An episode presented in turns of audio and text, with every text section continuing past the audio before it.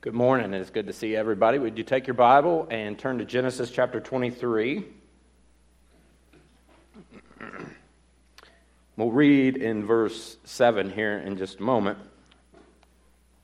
Father, I do ask that you would uh, open up our hearts this morning, open up our minds, um, that we would be able to not just understand, but we would um, see the need for application of your word to our lives. Um, we do recognize that the Bible is your word and the value that it has. Um, thank you for it. Bless our time together this morning in Jesus' name. Amen. Um, so, a couple of years ago, I think it's been about a couple years, um, I, uh, I, had an older sister who passed away uh, at the age of 42. And uh, she was uh, seven or eight years older than, than me. Um, and her name was April. And she had quite a bit of adversity in her life. She, um, she had Down syndrome, she had uh, open heart surgeries as a baby, uh, several of those. Uh, and then even more later in life, she had what often goes with Down's intellectual disabilities, and she was uh, just trying to describe her. She was short and chubby, and she had um, the youngest, the earliest I can remember, she had red hair, thin red hair that eventually thinned to the point that she went bald and wore uh, a wig later on in life. She had a valve replacement, I think, uh, sometime about the last five years of her life, um, and she had sleep apnea as well. um, but I will, I will say this, and some of you remember my sister April. She, she lived 42 years, but she possessed and she gave joy um, that's, that's hard to explain. In fact, I would say she gave more joy in half of her life than most people do living 100 years. Um, she was a, a living example in front of me of, of someone who had adversity, but also had joy within adversity and had blessings within adversity, um, you know, from God for herself, but also toward other people. This morning, we are discussing blessing in adversity. Now, I'm not talking about blessing after adversity, and I'm not even talking about blessing uh, that adversity brings. I'm talking about blessing within the midst of adversity. When times are tough, when you don't understand what's going on, or you have something chronic, or you're dealing with this or that, blessing, looking and seeing the blessing that God gives us within those times of adversity. And really, it's true of believers that we have to deal with adversity. Everybody deals with, with adversity. Um, the rain falls on the just and the unjust, both in a literal way to bring blessings and provide crops and food, but also in a uh, metaphorical way of bad days come to, to all. But we have to understand that there is blessing in adversity. And sometimes the muscles have to strain. Sometimes the, the heart has to have, go through stress. The, the sweat has to drip. This portion of Scripture we come to in chapter, what we're going to cover this morning, it's, it's the biggest transition in Genesis since chapters 11 and 12, when we went from all these universal events to focusing in, narrowing in on the family line of Abraham. And some of the questions that are going to be raised this morning from the, the characters here is well, how am I going to bury my wife? Who am I going to marry? Why am I having a complicated pregnancy? Why are people against me? all these problems are pretty fairly common problems and issues that people deal with today, and, and maybe you're dealing with some of these right now. I want to reference Hebrews chapter 11 real quick, verses 13. You don't have to turn there. But showing the faith and showing that it is possible to go on in faith and even finish well in faith, the author of Hebrews referenced the patriarchs. He said, These all died in faith. The these being Abraham, Sarah, Isaac, Jacob. These all died in faith, not having received the things promised. But having seen them by faith, we could insert, and greeted them from afar, and having acknowledged that they were strangers and exiles on the earth. And then you would go down to verse 16 and it would say, But as it is, they desire a better country. That is a heavenly one. Therefore, God is not ashamed to be called their God, for he has prepared for them a city.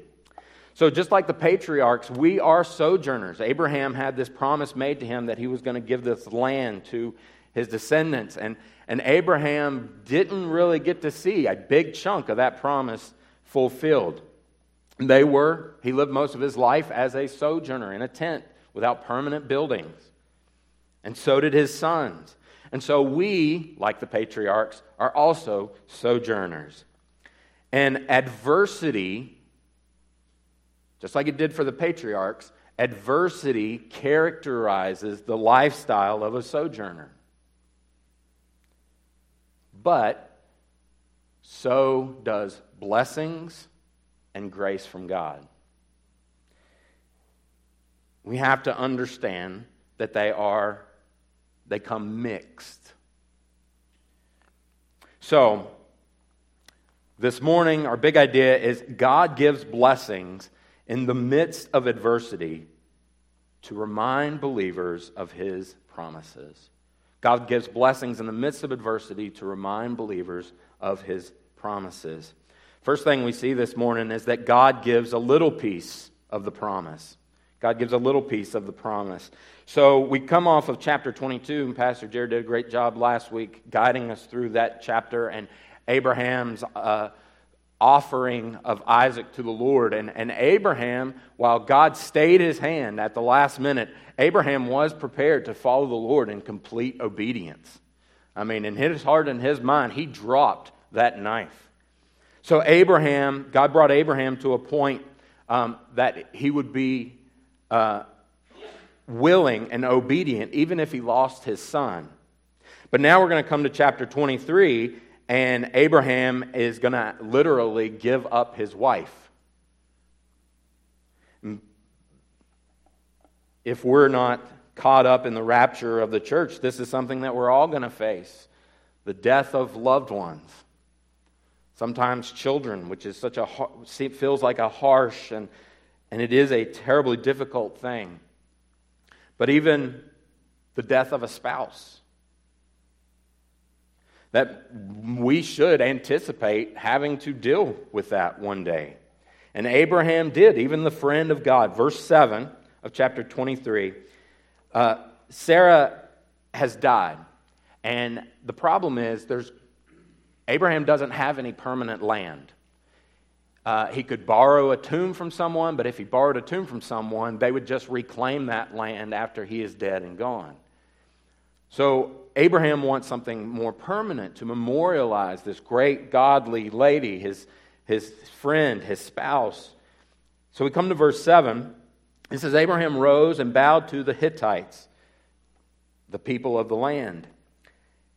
And he said to them, if you are willing that I should bury my dead out of my sight, hear me and entreat for me Ephron the son of Zohar, that he may give me the cave of Machpelah, which he owns. It is at the end of his field. For the full price, let him give it to me in your presence as property for a burying place. So Abraham has not yet buried his wife yet. Um, he's in a mode where he's got to find some kind of way to, to do that.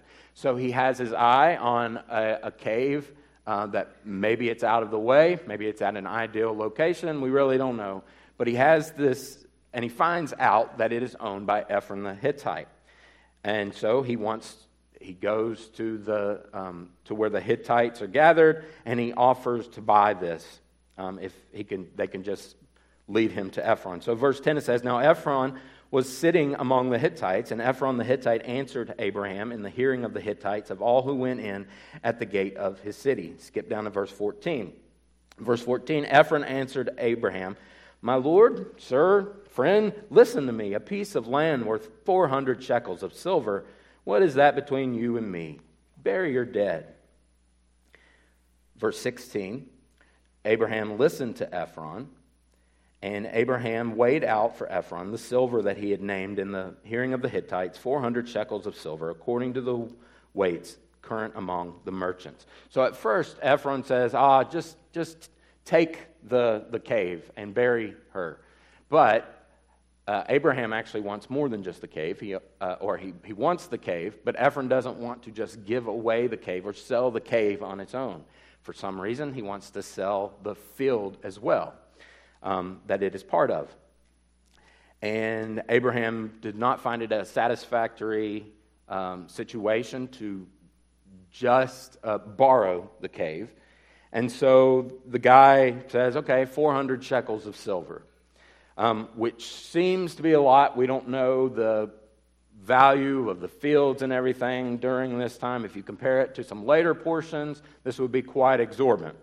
Um, and I do think that this is a high price for the field and, uh, and the cave. And I think maybe the point of the high price and showing is that Abraham could afford it. Abraham could afford it because of God's blessings and how God had so richly. And Abraham's kind of, you know, over the fire here. What, what real options does he have? So he takes out the 400 shekels of silver and he gives, gives that to Ephron the Hittite. Verse 17, it says So the field of Ephron in Machpelah, which was to the east of Mamre, the field with the cave that was in it, and all the trees that were in the field, throughout its whole area was made over was made over to Abraham as a possession in the presence of the Hittites before all who went in at the gate of the city. Now, we read this and we are seeing a, a, a, plot of land where Abraham's spouse can be buried, but it's a little bit more uh, than that. Uh, Abraham is getting this initial piece of the promise. This whole land, not just this little area, but this whole land, God is going to give to him uh, in its entirety eventually. But before he dies, through this terrible situation that he has to deal with, with the death of a spouse, God gives him a little piece of the land. Uh, now, when we are contented with a, with a little piece of the promise for the short, short term and still trust God in faith, that's what he wants from us. That God has these, these uh, immaculate promises for us that are in store for us. I mean, we know that He's gone to prepare a place for us and that we're going to reign with Him.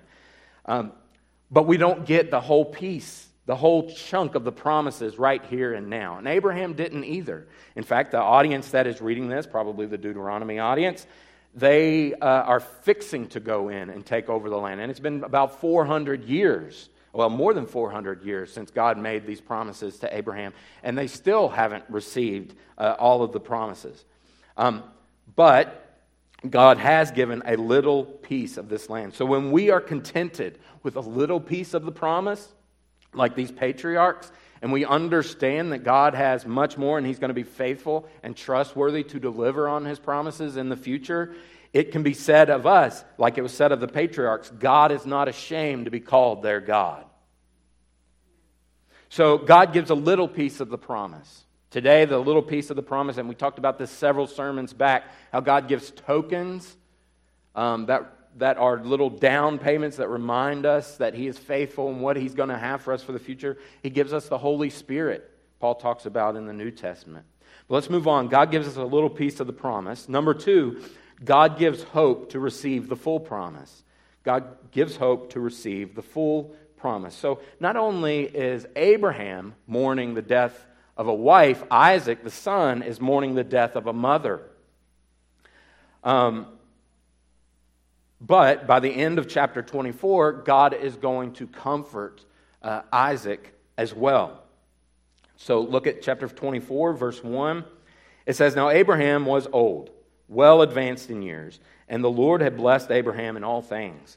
And Abraham said to his servant, the oldest of his household, who had charge of all that he had, Put your hand under my thigh. that I may make you swear by the Lord, the God of heaven and of God of earth, that you will not take a wife for my son from the daughters of the Canaanites among whom I dwell, but will go to my country and to my kindred and take a wife for my son Isaac. Abraham is very concerned. He doesn't want his wife, uh, he doesn't want his daughter-in-law to be someone from the Canaanites there in the area. Now, it's not that everybody from where Abraham came from was exactly great themselves, um, but they would make a better spouse than any of the Canaanite women. And so Abraham makes his faithful servant swear to him by an oath, uh, by text says here, by placing his hand under his thigh.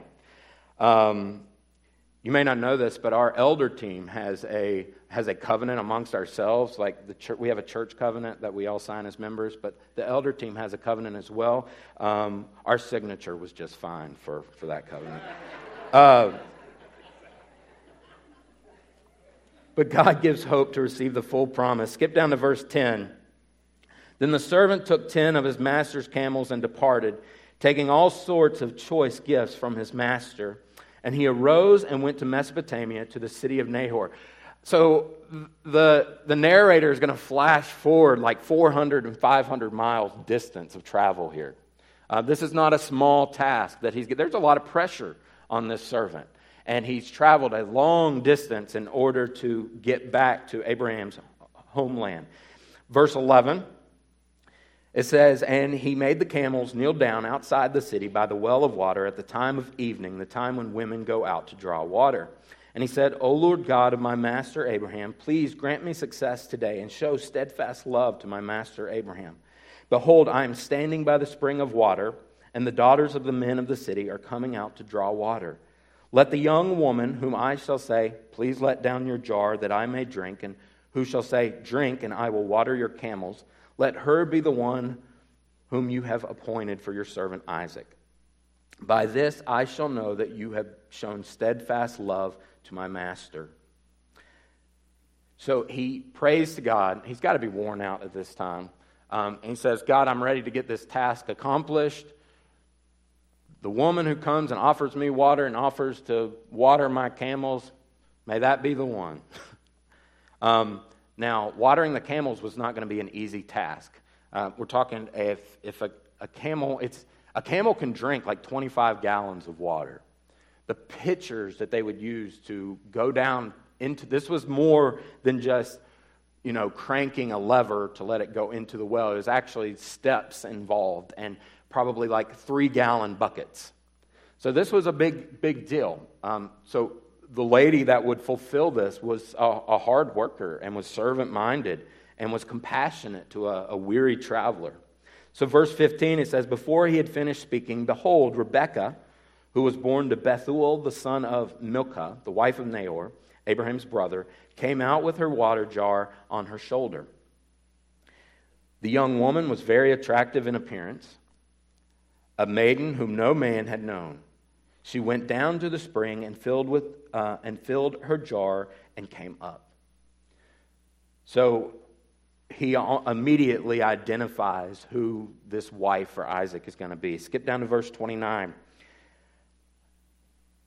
And there's this conversation that he has with Rebekah, telling him what kind of errand that he is on for his master. Verse 29 says Rebekah had a brother whose name was Laban. Uh, skip again to verse 31. Verse 31, he said, Come, come in, O blessed of the Lord. Why do you stand outside? For I have prepared the house and a place for the camels. So the man came to the house and unharnessed the camels and gave straw and fodder to the camels. And there was water to wash his feet and the feet of the men who were with him. Then food was set before him to eat. But he said, I will not eat until I have said what I have to say. So he said, Speak on. Now jump down to verse 42. He re- after he recounts why he's there, verse 42 says, I came today to the spring and said, O Lord, the God of my master Abraham, if now you are prospering the way that I go, behold, I am standing by the spring of water. Let the virgin who comes out to draw water, to whom I shall say, Please give me a little water from your jar to drink, and who will say to me, Drink, and I will draw for your camels also. Let her be the woman whom the Lord has appointed for my master's son. Before I had finished speaking in my heart, behold, Rebekah came out with her water jar on her shoulder. And she went down to the spring and drew water. I said to her, Please let me drink. She quickly let down her jar from her shoulder and said, Drink, and I will give your camels drink also. So I drank, and she gave the camels drink also. Now go down to verse 50. Then Laban and Bethuel answered and said, The thing has come from the Lord. We cannot speak to you bad or good. Behold, Rebekah is before you. Take her and go, and let her be the wife of your master's son, as the Lord has spoken. So everybody that is involved sees that this is indeed God's provision for Abraham. And no one is going to buck what God is doing. Uh, verse 61. Then Rebekah and her young women arose and rode on the camels and followed the man. Thus the servant took Rebekah and went his way. Now Isaac had returned from Beer Lahai and was dwelling in the Negeb. And Isaac went out to meditate in the field toward evening, and he lifted up his eyes and saw, and behold, there were camels coming. And Rebekah lifted up her eyes, and when she saw Isaac, she dismounted from the camel and said to the servant, Who is that man walking in the field to meet us? The servant said, It is my master. So she took her veil and covered herself. And the servant told Isaac all the things that he had done. Then Isaac brought her into the tent of Sarah, his mother, and took Rebekah, and she became his wife, and he loved her. So Isaac was comforted after his mother's death. So, due to God's design, uh, before Isaac could have children and the promise be passed on and even fulfilled to Abraham, he had to have a wife. And so we have this entire narrative in chapter 24 where not only is God giving comfort to Isaac, but it's much more than that. God is showing um, how he providentially is going to fulfill these promises. And for the Israelite generation going into the promised land, they have to identify and recognize the providence and sovereignty of God, not just in their immediate history and how God provided for them in the wilderness as they were kids and were, were raised in the wilderness, but for future generations of Israelites and how God's hand was in, in the lives of the patriarchs. Um, and so, what this is actually doing is that this is delivering hope and showing that the full promise would be received eventually. And Isaac does indeed get this wife. So that brings us to chapter 25. And in chapter 25, before we move on more with the life of Isaac, we're going to have a little parenthesis that's going to close out the life of Abraham. So we have this removal of a hero. This, this guy that today, so many different nations and even the Christian, Jewish, and Muslim religions all, uh, all recognize and all uh, draw their faiths back to. This hero of the faith, to us and to many, Abraham, is taken off the scene. That's part of the life that we have to live. Our heroes die as great as they are, and even sometimes it, it's like they are. Uh, they, they manifest ideals and everything and are the embodiment of maybe American ideals or even our Christian ideals. Eventually, they all die. Whether you're, you're there and you say, God bless John Wayne, or God bless George Washington, these other, they're going to die. They all die. The heroes die because they are mere mortals. So Abraham is going to be taken off the scene.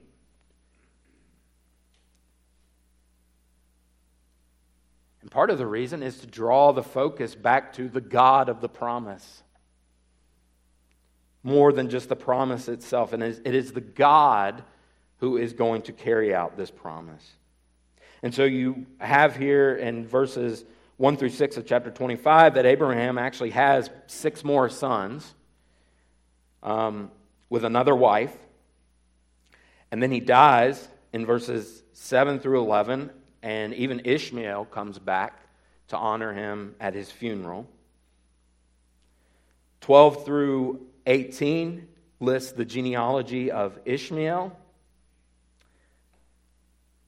But then we get to verse 21, and it's going to carry on this narrative of Isaac and carry on the narrative of the promise, how God is fulfilling this promise.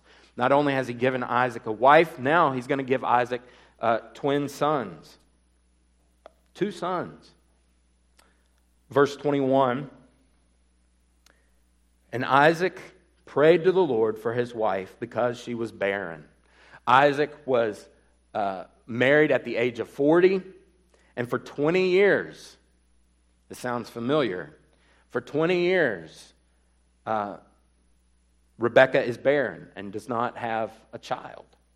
But at the age of 60, the Lord's going to answer Isaac's prayers and not just give him a son, but give him twin sons. And it says, And the Lord granted his prayer, and Rebekah, his wife, conceived.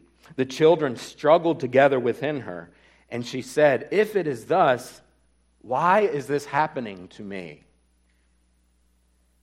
Have you ever asked that question of yourself? So she went to inquire of the Lord, and the Lord said to her, This is why you're having difficulties. This is why things feel weird. Two nations are in your womb, and two peoples from within. Uh, from within you shall be divided. The one shall be stronger, and the other stronger than the other, and the older shall serve the younger. When her days to give birth were completed, behold, there were twins in her womb. The first came out red, all his body like a hairy cloak. So they called his name Esau. Afterward, his brother came out with his hand holding Esau's heel, so his name was called Jacob. Isaac was 60 years old when she bore them. When the boys grew up, Esau was a skillful hunter, a man of the field, while Jacob was a quiet man, dwelling in tents. Isaac loved Esau because he ate of his game, but Rebekah loved Jacob.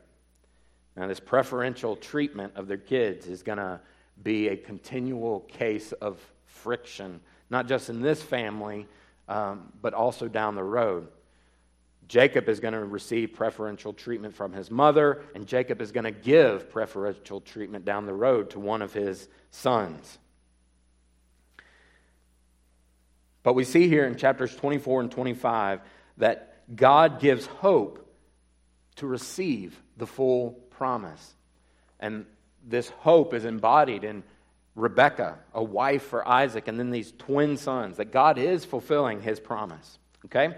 Now we come thirdly to chapter 26, where God gives possession of the promise to a new generation.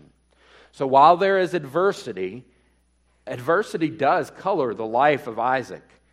Um, we're not told as much about the life of Isaac as we are Abraham and even uh, Isaac's sons, but we do see adversity all through his life. And by the time we're done with chapter 26, Isaac's going to be an old man. But there is this adversity in his life, but there's also these blessings as well. Um, who is he going to marry in the land of Canaan? Well, his father sends his servant to to get a wife from him from 500 miles away, but God delivers and God blesses. 20 years of infertility, but God is going to bless.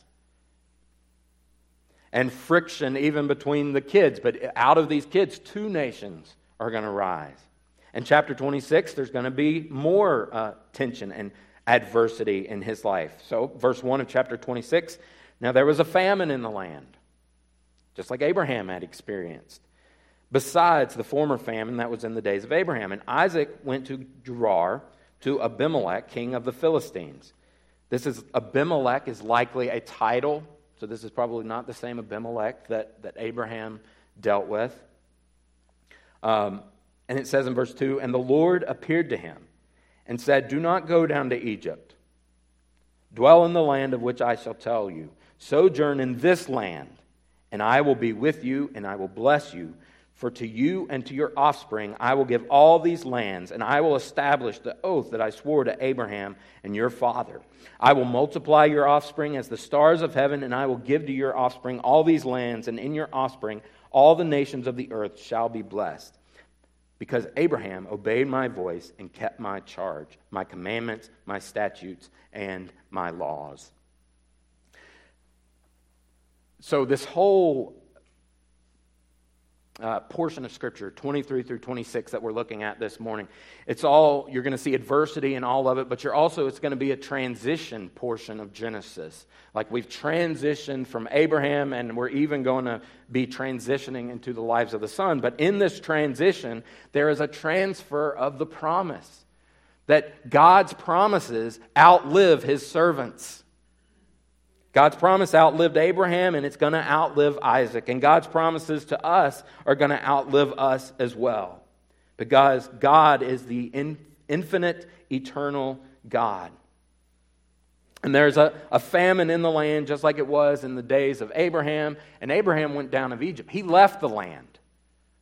But this seems to be saying that, in contrast to Abraham, Isaac was obedient and he stayed in the land. He remained in the land. Now, that doesn't mean he's going to do everything right, um, because off of this, uh, in verses 6 through 11, we're going to have another sister, fake sister story narrative, where Abraham twice, he tried to pass off Sarah as his wife.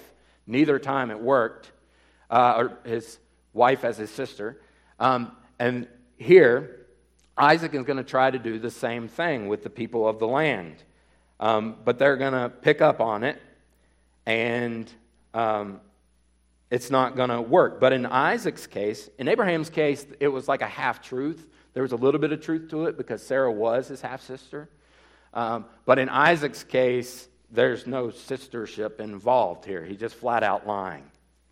Um, but even in this account of Isaac doing the same thing that Abraham did, um, God still protects the promise. God is still going to be faithful and still protect the promise. Now, we give, we're going to get into Jacob starting next week, and he's known as the deceiver. Uh, and we give Jacob a hard time, but it's not like Abraham wasn't deceptive, and it's not like Isaac wasn't deceptive. This was, it's more than a learned trait. We do learn deception by watching others, but it also comes from within right? Because of our own, our own sin natures. Uh, look at verse 12 of chapter 26. It says, And Isaac sowed in that land and, re- and reaped in the same year a hundredfold. The Lord blessed him, and the man became rich and gained more and more until he became very wealthy. He had possessions of flocks and herds and many servants, so that the Philistines envied him. What is happening? That God is fulfilling his promises. But there's envy of the other people in the land. And that brings adversity itself because they're going to stop up the wells that, I, that Abraham had dug and, and some of the new wells that Isaac dug. But it brings adversity. But the thing about adversity is that heroes are made by difficulty and opposition. That's what characterizes heroes. Whether it was Moses, Moses had Pharaoh and his dissent and dissenters in, uh, in the wilderness. David had Goliath, Saul, and Absalom. Elijah had Ahab and Jezebel and the prophets of Baal. Even into the time of the Reformation, Martin Luther had the corrupt church.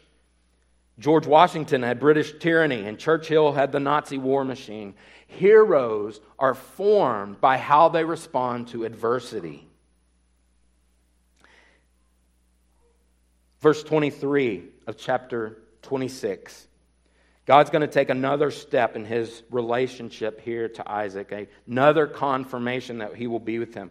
From there, he went up to Beersheba, and the Lord appeared to him the same night and said, I am the God of Abraham, your father. Fear not, for I am with you, and will bless you and multiply your offspring for my servant Abraham's sake. So he built an altar there and called upon the name of the Lord and pitched his tent there. And there Isaac's servants dug a well. The, the best blessing that God can give is Himself. And that's what He does. I'm trying to figure out what I did with my phone. And that is what God gives to Isaac here in these, this verse that we just read. Yesterday, I came across a Facebook post of a, a family that I've been praying for, uh, a friend that I went to uh, Bible college with. Their young son, within this last year, was diagnosed with uh, inoperable terminal brain tumor. And yesterday, uh, or last night, I read this, this post that I want to read to you. Keeping in mind that the best blessing that God gives us in adversity is Himself.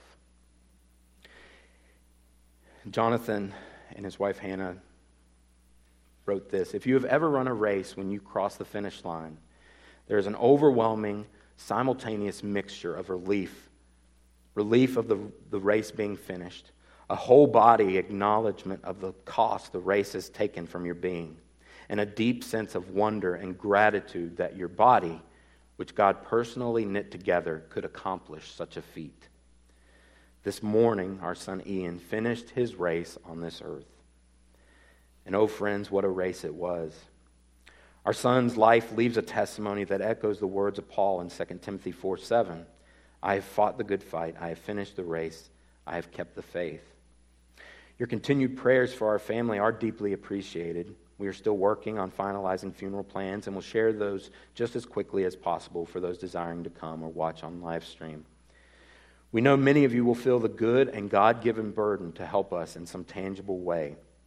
We will communicate specific needs as they arise or come to mind so that the body of Christ can function and shine in the beautiful way God designed it.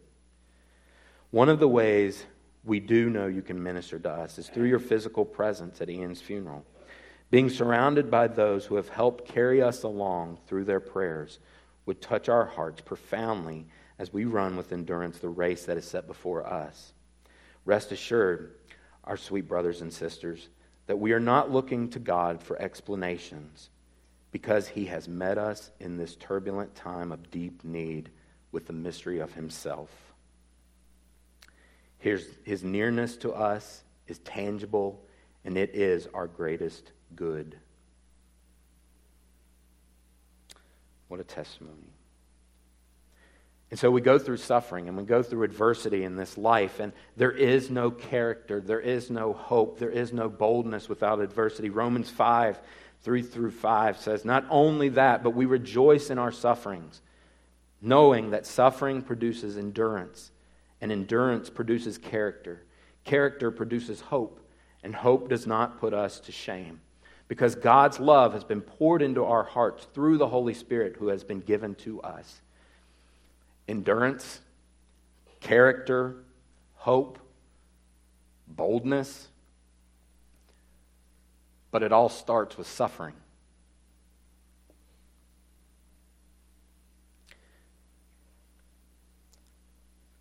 Verse 26 When Abimelech went to him from Gerar with Ahuzzath his advisor and Phicol the commander of his army, Isaac said to them, Why have you come to see me, seeing that you hate me and have sent me away from you? They said, We see plainly that the Lord has been with you. So we said, Let there be a sworn pact between us, between you and us, and let us make a covenant with you, so that you will do us no harm, just as we have not touched you, and have done, done to you nothing but good, and have sent you away in peace. You are now the blessed of the Lord.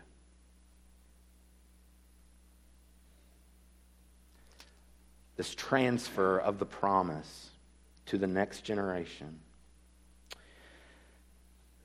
Carolina, Carolina Sandell Berg was a Swedish woman who was born in 1832. She dealt with partial paralysis as a little girl, but was healed at the age of 12. When she was 26, she witnessed her father drown, a Lutheran pastor. She was later married, and her only child that she had died at birth. In 1892, she had a bout of typhoid fever. She certainly had a blessed life that was mixed with adversity. And she wrote the lyrics to the hymn that is known in English as Day by Day. And I want us to listen to that. Um, there are three verses to this hymn. Keep in mind, the first two verses are meditations. They're meditations on God's truth. And the third verse is a prayer. You go ahead and play that, please.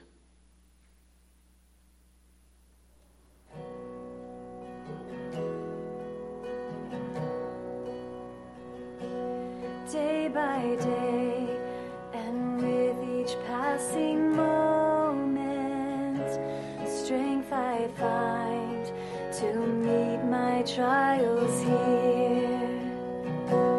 Trusting wise bestowment, I've no cause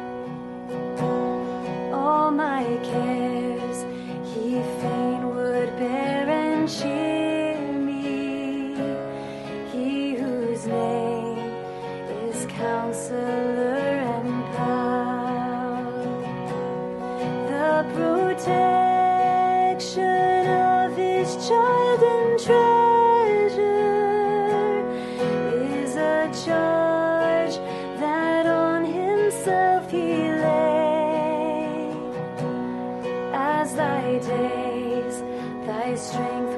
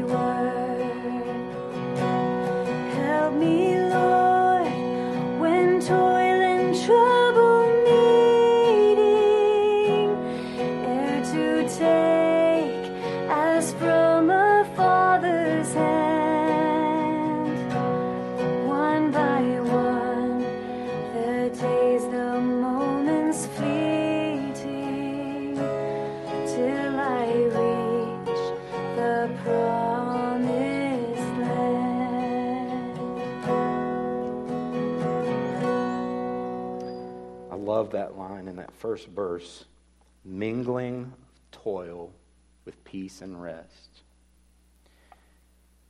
Because when it comes down to it, yes, our lives may have some clear good and bad seasons, but the bulk of our lives really is this mingling of toil with peace and rest. And that's because of the development that God is bringing within us. God doesn't raise us to be spoiled brats. And adversity doesn't mean that, or doesn't necessarily mean that you're being judged. Yes, some adversity comes because of bad decisions that we make and the natural consequences that come from it. But adversity can also come from a father's hand. And if we look, sometimes it feels like we have to look hard, but as we look, we will see a mixture within those tr- toil and tribulations, we will see a mixture of blessings within it. And adversity calls us back to the God of the promise. And if you ever question the love of God, the goodness of God, there is that ultimate proof Jesus on the cross. Last week we talked about how God tested Abraham and asked him to offer up his own son, but he didn't require it at the end of Abraham. But God did not ask Abraham to do something that he was not willing to do himself. And thousands of years later, he did that very thing and poured out his wrath on Christ who died in your place. Most amazing expression, concrete expression of the love of God. You can bow your heads and close your eyes. The worship team is going to come forward.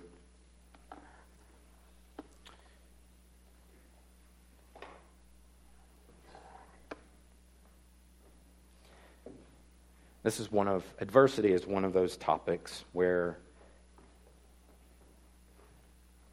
anytime you preach on it, it's going to hit home for some people because people do go through difficult things.